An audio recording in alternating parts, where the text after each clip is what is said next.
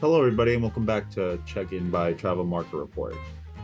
My guest for this episode is Michelle Sutter, the Vice President of North American Sales at Holland America Line.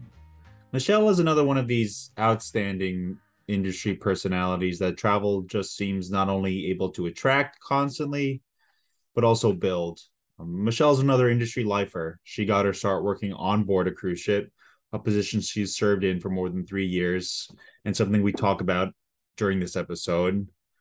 I felt very fortunate to be able to talk to Michelle not only about that experience, but about some of her philosophies and her wisdoms, a lot of which I think is incredibly relevant for today's travel advisor. We talk about being generous. We talk about being able to recognize when things are out of your hands and when to let go of control, however reluctant you may be. We talk about the concept of time as a gift and realizing that there's a finite resource that we take for granted sometimes in our lives. And it's important for your own sake and for the sake of the industry to not do that as much as possible. It's a fairly short conversation, but one that I really did enjoy and one that I'm very happy to share with you all today. So without further ado, let's check in with Michelle. Hi, Daniel. Hi, Michelle. How are you? I'm good, thank you. How are you? I'm doing well. How's everything going? Everything is going well. So you're based in Vancouver, right? Correct. All right. And have you been in Vancouver a long time? Yes, I grew up in Vancouver, so okay. I've lived here most of my life. So one thing I wanted to ask you about, because I heard you mention it in your Stick With It talk, is you mentioned ketchup potato chips is a thing in Canada. And I've had a visible reaction because we are in Toronto a lot. We're in Vancouver a bunch too. And it just seeing those on like the store shelves always struck me as so incredibly weird. But you mentioned it in your talk and it seems like a thing in Canada, right? Well, it's definitely a thing in my household. Okay. And I have learned that having shared my obsession with ketchup chips with others, that it seems to be a Canadian thing, because as I travel in other parts of the world, I've never seen ketchup chips elsewhere. So yes, it is a Canadian thing. And that is my guilty pleasure, ketchup chips. And during COVID, as I shared in my Stick With It speech, I think I kept Lay's and Old Dutch potato chip companies in business as I definitely ate my weight in ketchup chips. Yeah, I just couldn't. I remember seeing them. I might have been at a gas station. I think I went in to get a cup of coffee in Toronto and I saw them on the shelf, and it was just, I thought someone was playing a joke on me at first, but like the more and more I talk to people who are from Canada, it doesn't seem like a weird thing at all, according to them. That is true. That is true. And I've seen some interesting potato chip flavors in other parts of the world that seem strange to me. So I guess it's just another example of how we're all different, but unique in our own ways. Yeah, exactly. So it's nice. It's nice to sort of, I guess it's nice to share those kind of experiences when you're traveling. And I'm sure everyone has a ton of them on their list is the different kind of cuisines you get when you do go to different regions of the world and things like that. Absolutely. That's, I think, one of the beauties of travel is, if not the highlight of travel, are those unique experiences and learnings that you have when you're in other places in the world that you wouldn't otherwise experience if you stayed in the four corners of your home or your hometown city. I know you have a long career in the travel industry, and I know you have an interesting start getting into travel, and I know it was with a cruise company, and I was hoping you could tell us a little bit about that, a little bit about how you sort of stepped foot into the travel industry. Sure. You know, I graduated from university, and I was the summer after I graduated getting ready to go work in Switzerland in a boarding school. A few weeks before I was leaving or planning to leave, I received an interview request for a role from a cruise line.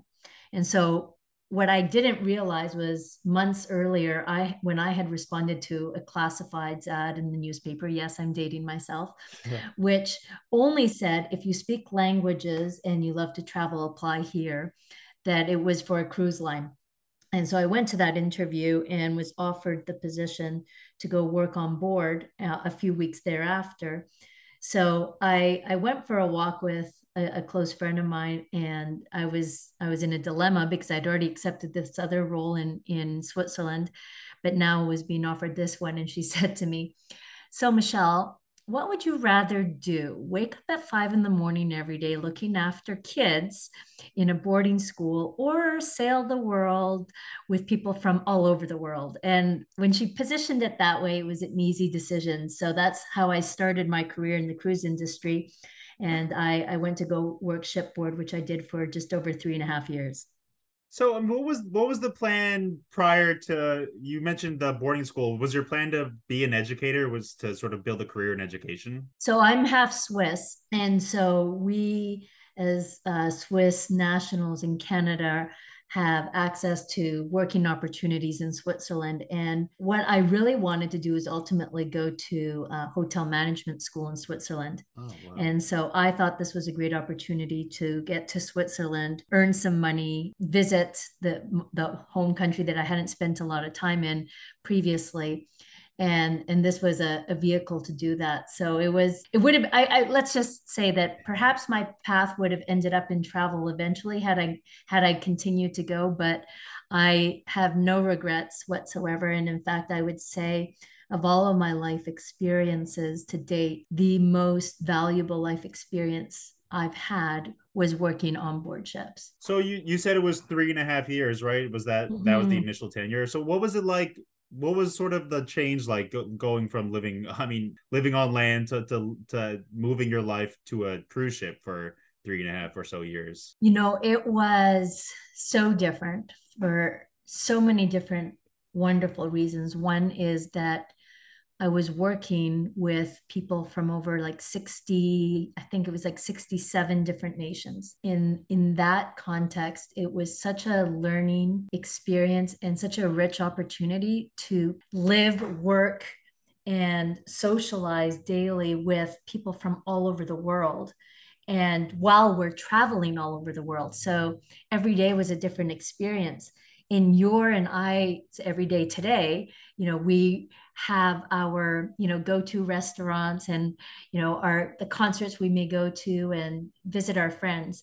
But in the life of working on ships, you're doing that while traveling the world. So you have these unique experiences that happen every day. And I learned so much, not only about the people that I worked with and basically became my family, but also of different cultures. And it opened my eyes to how people live in other countries.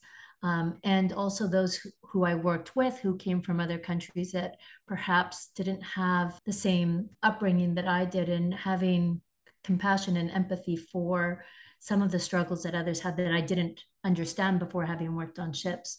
So it really opened my mind and my heart to the world and to others, and ignited my passion for travel. And I'm still to this very day so profoundly grateful that I had that experience, because it definitely shaped the person that I am today, and how I view the world, and my unwavering commitment to wanting to share that same gift with others, in terms of whether it's going on a cruise or, you know, just getting out and traveling, is to learn about people and cultures around the world. Yeah, there does seem to be something that, like you mentioned, every time I'm on a cruise ship, the crew members seem to just have an incredible amount of camaraderie with each other. And they're also always incredibly kind and incredibly thoughtful mm-hmm. when dealing with passengers. And I'm sure that's something that, like, Holland America and other cruise lines train their crew to do, but it does seem that it sort of comes with that position when you're dealing with this many people, when you're dealing with this many different cultures, different languages.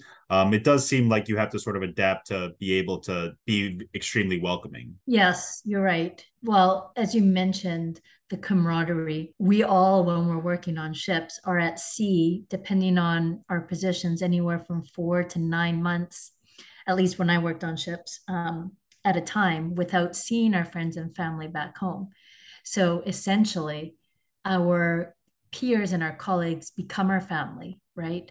And we're traveling together, living together, and the occasions of the year that we normally would get together with family, we when you work on ships, you don't have that luxury. So your onboard peers and colleagues become your family. And so that definitely contributes to that sense of camaraderie. And yes, when I worked on ships and to this date, we're all trained to ensure that the guest experience is the best experience they can have and putting them first. And it just becomes second nature. In fact, you know, I haven't worked on ships in 22 years. When I go on a cruise now, even on a paid or like on a paid cruise on vacation, I still instinctively do not get in the elevator. I do not I do not get in line in front of others. I try and get out of my cabin early in the morning because I know the cabin attendant is waiting to clean it. So it's just, it becomes ingrained in you because of how we were trained when we worked on ships, is to like the guest always comes first. Okay. And then your role, do you remember your early roles? I know you are bilingual or trilingual, right? And that sort of played into the role you were serving on your early career. Yes. So I started, my very first position was as an assistant purser. And that then was what the role that we would call the individuals who work at the front desk. Okay. And so basically it's the customer service desk of the ship, if you will. I did that for 6 months, and that was definitely an interesting role. The different types of things that people would come, what ended up to, in all honesty, a lot of it were a lot of the people we connected with in that function were sharing challenges and issues they were experiencing. I still remember two incidents that, somebody getting upset with us because their stamps, their American stamps would not work in Jamaica, and us having to try and explain that and asking when the midnight buffet would be and all of those fun questions. So that was interesting. But from there, I went on and became the international ambassador, which was a fancy title for translator. Essentially, I was the representative there to assist the Spanish and French speaking guests. I could get by in a little bit of Italian if I tried really hard as well. And so that was a really interesting role because all I did all day was speak in Spanish and French. So I loved that opportunity to focus on my languages. And then my last role before I left ships was, I was one of the first future cruise consultants at that time. And I was selling cruises on board when we were still using very antiquated systems, and it wasn't even a full-time position then. So I was doing it as a side job while I was also the translator on board. That's interesting though, because I know there's so many positions, there's so many people in positions like yours at other cruise lines who have sort of started on board ships and built their careers along the way. And I think it's a lot of times people sort of forget about that when they see executives like you, is that there was a long road to get here. And a lot of people sort of had to have that firsthand experience of dealing with customers. And you had that firsthand experience of actually selling cruises to customers too. I did. And at that time, I could tell you the square footage of any single cabin on any ship, all the categories. I had them all memorized. And I actually really, my last cruise that I worked was before I left ships, was the New Year's Eve 1999 cruise. Oh, wow. And that was the best cruise to sell cruises on, because at that time the cruise that they were on, the New Year's Eve celebration cruise, millennial cruise, was very expensive. And so everyone who was sailing on board had very big budgets for their future cruise. And I had the longest line I'd had in that position. And they never asked once how much the cruise was going to be. They just all came to the desk saying, book me the Royal Suite, book me the Royal Suite, book me the Royal Suite. I sold more cruises on that cruise than I did in like the 4 cruises combined prior to that. So it was a fun experience for sure, spending my last cruise working shipboard on that milestone New Year's Eve celebration. Yeah, that is incredible. I guess if you were leaving a position, at least you were leaving it with the best week you've had too. Mm-hmm, mm-hmm. It was fun for sure. So I wanted to ask you, I mentioned at the beginning of the call, I watched a couple of your talks, and particularly your Stick With It talk, which I think was 2021. Is that right? Yeah. So the Stick With It talk that you saw was actually on board the Rotterdam which was on March 10th of this year, 2022. But I started the talk. I did a few presentations, which started in 2021. But the one you saw, I delivered on board the Rotterdam for our Attitude of Gratitude Trade Appreciation Cruise on March 10th. Okay, so I wanted to ask you about a couple of things I was able to learn from the talk. And one of them was this Travel Advisor Book Club that you started during the pandemic. I guess, where did that idea come from? Because I know there was a lot of idle time for a lot of people during the pandemic, and particularly in travel and hospitality. And it seems like just a great way to keep people engaged. And I know we mentioned camaraderie, but it also seems like a way to keep relationships and keep people almost sane, especially during those early few months. Yes, that is so true. At the beginning of the pandemic, one of my focuses I was very intentional about is how I was going to use this gift of time to not sit idle and for lack of a better kind of term, is not drive myself crazy with kind of the isolation and what have you. And so one of my passions is reading.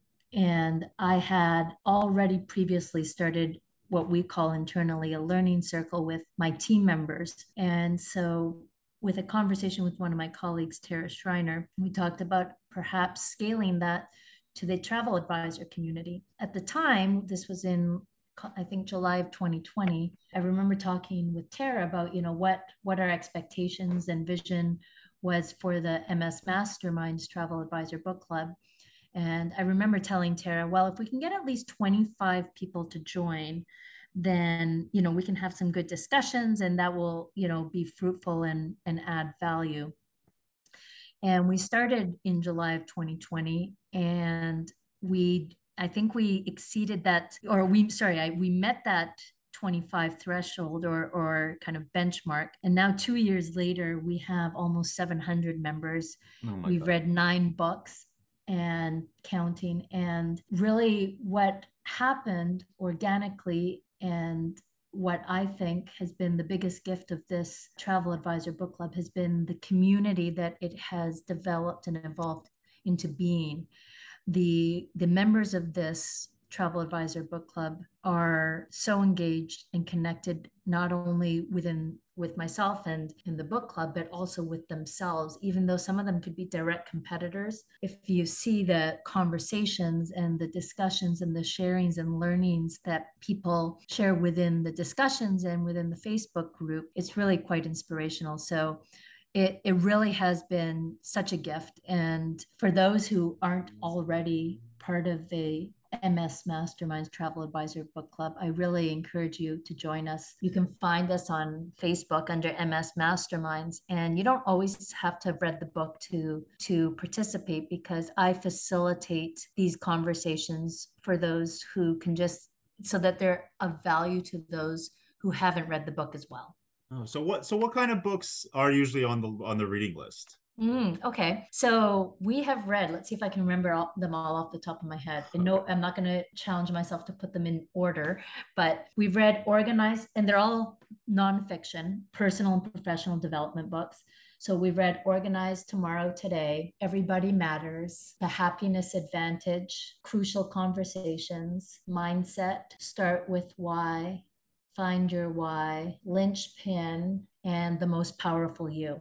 And then I guess that you have a thesis behind these choices. I'm guessing these all seem to be books that are going to help people build their business or build relationships, things like that. Yeah. So I always select books that I have already read, so that I have insight into the value that they can add to the travel advisor community. With the exception of one book, which was The Most Powerful You by Kathy Caprino, which was only relevant for women in this case, because it is a book that focuses on the 7 most common power gaps that women experience in the workplace. Every other book, aside from that one, could be shared or applicable to anyone who reads it. Okay. And all of these books had a positive impact on me personally and professionally and my team members. And so from my perspective, the selections are made with the intention of adding value for the travel advisor. And many of them in some cases can actually add value personally just as much as professionally as well. It's interesting. You used when you were speaking, you spoke about the gift of time, and I that's just an interesting way to think about time as a gift. And I think it's something I sort of picked up on when I was listening to your Stick With It talk. You're very much aware that the time is a resource, like an unrenewable, a very valuable resource. Yes. And the thing is that one of the learnings I had during the pandemic was that many of us, including me at many times, we were wishing the time to pass to get to back to like, quote unquote, normal, right? But that was very short-lived in terms of like, we all were, at least myself, I'll say, being disappointed because the goalposts kept moving, right? It's only going to be a few weeks. Okay, a few months. Oh, now we're a few years. And that was hard to deal with, those goalposts moving, the disappointment that would come with each of those setbacks. So early on, I was very intentional about looking at this through the lens of being grateful for the gift of time. And what are the things that I can do right now that I wouldn't have otherwise been able to do with not having this time? And so, you know, we talked about the MS Masterminds Travel Advisor Book Club. I also completed a executive leadership coaching program during that time. And I invested my time in many different ways and learned so many things. And one of my favorite quotes during this time that kind of was the guiding light or North Star for me was a Gandhi quote that says, "Live as if you were to die tomorrow and learn as if you were to live forever." And so that's kind of how I try to manage through the pandemic and look at time is what can I do to maximize this time that we have. Yeah. And I guess that plays into a little bit of something else I've heard you speak about. And that's sort of you called it the circle of control. Mm-hmm. And that seemed incredibly relevant to me, not just for people in the industry, for basically anyone alive, especially after the past few years, because the list of things you could not control that had a significant impact on your day-to-day life just seemed to be growing every day. And you spoke a little bit about understanding that things are going to be out of your control. They're going to impact your life, but you just have to sort of come to this understanding that there's nothing you can do about it. Right. Because if the pandemic didn't teach us anything, the one thing it taught us is that we had to accept that there was so much outside of our control, right? Whether that was, you know, the availability of toilet paper at the outset of the pandemic, or, you know, when our ships would get back in the water. Yeah. There was so much outside of our control. And many of us, including myself, initially, I was allowing myself to get caught up with getting stressed or getting anxious about the things that were outside of our control. And so one of the exercises that I shared, or practices that I shared and Stick With It, is the circle of control. And those who know me know that I have a little bit of an unnatural obsession with sticky notes. So it is a sticky note exercise, but essentially I challenged people, and whether it was during the pandemic or today, I would still challenge you to do the same thing, is write one thing per sticky note of all the things that bring you stress and may be distractors or disruptors in your day-to-day, and then put them all on a wall, and then write all the things that, you know, that you do in your day-to-day that may bring you joy or may make you feel productive, and then put them all on a wall, and then look at all of those things, and then place the things that are outside of your control in a circle on the outside of a circle, and the things that are within your control on the inside of the circle. And the key is to focus your energy on those things that are inside of the circle that are within your control, accepting that you cannot control the things on the outside of the circle. Having that visual reminder and having that circle of control, whether you put that, you know, on the wall in front of your desk or on the mirror in your bathroom every morning to look at, is a great reminder to stay focused on what you can control, because it can be very stressful when we're focused on what we can't control. I think you put it very easy. It seems very easy when you say it, but I imagine it was still incredible, especially you mentioned waiting for ships to get it back in the water. I think a lot of advisors had the same sort of anxiety about that a lot of the cruise industry people had, because they were very much wanting to get their clients back on board. But that must have been an incredibly difficult thing to accept, is that this is sort of our business, but we really don't have a ton of control over when we're actually going to be able to operate again. You're right. And so using that example, what I would say is this: I can't control when our ships will be back in the water, but what I can control is how I can prepare the travel advisor community for when they do get in the water, with how we equip them with resources, assets, training, how we support their learning and development, so that when the ships are back in the water, our travel partners feel equipped, ready, supported, and prepared for when they're back in the water. So it's not that I'm shifting my energy away from that stressor, but I'm shifting my energy into the things that I can control that can impact that in the long run. And I imagine that is powerful advice for advisors, because there are a long list of things that impact their business that they very much have no control over. I know there's a lot of, like, consumer media can really change things for them very, very quickly. Everyone experienced over the past couple of years how border rules and COVID measures can change things like that. So I imagine travel advisors, taking heed of your advice, are able to sort of have an easier time getting through their daily grind. I hope so. That's the intention. So I just have a couple more questions for you, and I don't want to take up your whole afternoon. But I know the last point I want to ask about from your Stick With This talk is just focusing generosity on clients. I was hoping you could tell us a little bit about what that means and why you think that's sort of powerful advice for travel advisors. Those travel advisors who have heard Stick With It or been connected with us are familiar with, you know, my passion and the team's passion around our attitude of gratitude.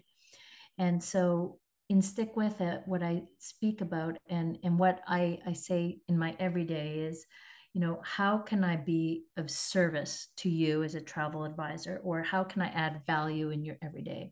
On the flip side, as a travel advisor, I encourage you to think about the same thing. How can you be in service to your clients, or how can you add value? What distinguishes you as a travel advisor from every other travel advisor that your client would potentially interact with is how you add value in those special ways that are intangible, or not like that. The actual transaction itself of giving them what they need and what they ask for is one thing, but if you can anticipate their needs and see what they want before they even know they want it, or it's sending a note of gratitude, or making a phone call to say hello and just to check in without any other agenda, that's what's going to fortify the partnerships and the relationships with your clients, is that being in service mindset and focusing your generosity on them in terms of authentically caring and demonstrating that authentic care for them. I mean, that's always sort of been the question with a lot of consumers. And I think that's gone away the past few years, but I'm sure it still remains with some of them, is that they always, the ones who are not familiar with the travel trade or what travel advisors can do, I'm sure ask themselves, why wouldn't I book online? Why wouldn't I book direct as opposed to using a travel advisor? And I guess what you're mentioning now is that those relationships will sort of go further than a transaction. Yes. And I would argue that right now, the relationship that a client has with their travel advisor is so much more valuable today than it ever has been, because of all of the different restrictions and protocols and nuances that clients need to be aware of. It's a full-time job, as it is, as everyone knows, just to keep track of it all. And so there is so much value, so much added value, I should say, that the travel advisor provides to the clients. And I've heard so many heartwarming stories over the last 6 months to a year of clients who actually turned around that generosity back to their travel partners who perhaps hadn't even gone on a cruise, but sent them like $100 check just to say, hey, I know you probably haven't been, you know, getting a lot of business right now, and I was thinking about you, or, you know, calling to just say thank you. And so what you put out in the world comes back and is reflected towards you. So I encourage you to think about that and how you can be thoughtful in how you connect with your clients beyond the transaction. So I know we spoke about COVID a lot in the past half an hour or so, and I'm sort of trying to shift a lot of my conversations to sort of the future. And I know COVID's not gone away yet, but I'm just curious on your end of things. I mean, do you see any big challenges ahead for whether it's for you or for the cruise industry in general, the travel trade, that are going to sort of become the main topic of conversation over the next few years? My perspective is that the biggest challenge that we all have right now as an industry is talent. Okay. And a lot has changed in the workplace in the last 2 years. And one of the biggest changes we've seen is expectations that the talent force has. And so companies will need to be flexible and pivot from where they were pre-pandemic to address the needs of the talent. And so staffing issues, I think, will be a challenge for companies who aren't willing to pivot and make the necessary changes to address those needs. And I think one of the biggest opportunities that organizations have right now is to make the culture work that they do within their organizations a top priority, because from my perspective, culture and talent will be the strategic differentiators for organizations in the years to come. Yeah, that is good. I mean, I've heard that from other people, and a number of specific roles I know a lot of the industry is struggling with. Like I spoke to a number of people who've mentioned corporate agents who are able to sort of work within a GDS or within Sabre or something like that are going to be needed now more than ever too. But it's interesting to hear from your perspective too. Talent is still going to drive a lot of these conversations. Absolutely. Yeah.